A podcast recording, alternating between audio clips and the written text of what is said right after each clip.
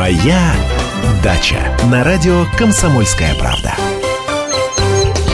Здравствуйте, дорогие дачники! Сейчас, когда поспевает буквально все подряд, вашу дачу могут атаковать сладкоежки-осы. Они обожают виноград, груши, яблоки, малину, крыжовник. Выгрызая целые ходы в излюбленных фруктов, эти налетчики способны оставить вас и вовсе без урожая. Да еще и покусать, защищая свою добычу. Поэтому важно вовремя от них избавиться. Лучший способ, конечно, вызвать профессиональных избавителей от ос. Есть множество служб, стоит только в поисковой системе набрать осы. Но это не дешевое удовольствие, да и не всегда удобно ждать, когда доедут профессионалы.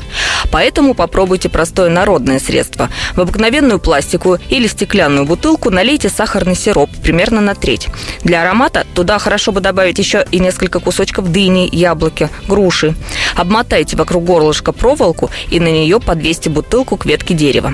Понадобится одна бутылка на одно-три дерева. Осы будут лететь на сладкое, забираться в бутылку, а обратно выбраться уже не смогут.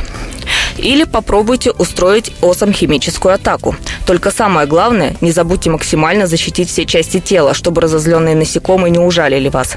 В магазинах продается множество препаратов: москитол, комбат, рейтотос, фуфанол, актелик, амбуш и так далее. Да и старый добрый дихлофос, в принципе, неплохо справляется.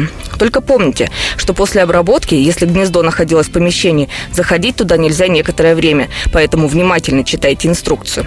На всякий случай для профилактики и чтобы предотвратить возвращение ос, можно обработать место, куда крепилось гнездо, еще пару раз. На сегодня у меня все. С вами была Анна Кукарцева. Берегите себя и удачи на даче. «Моя дача».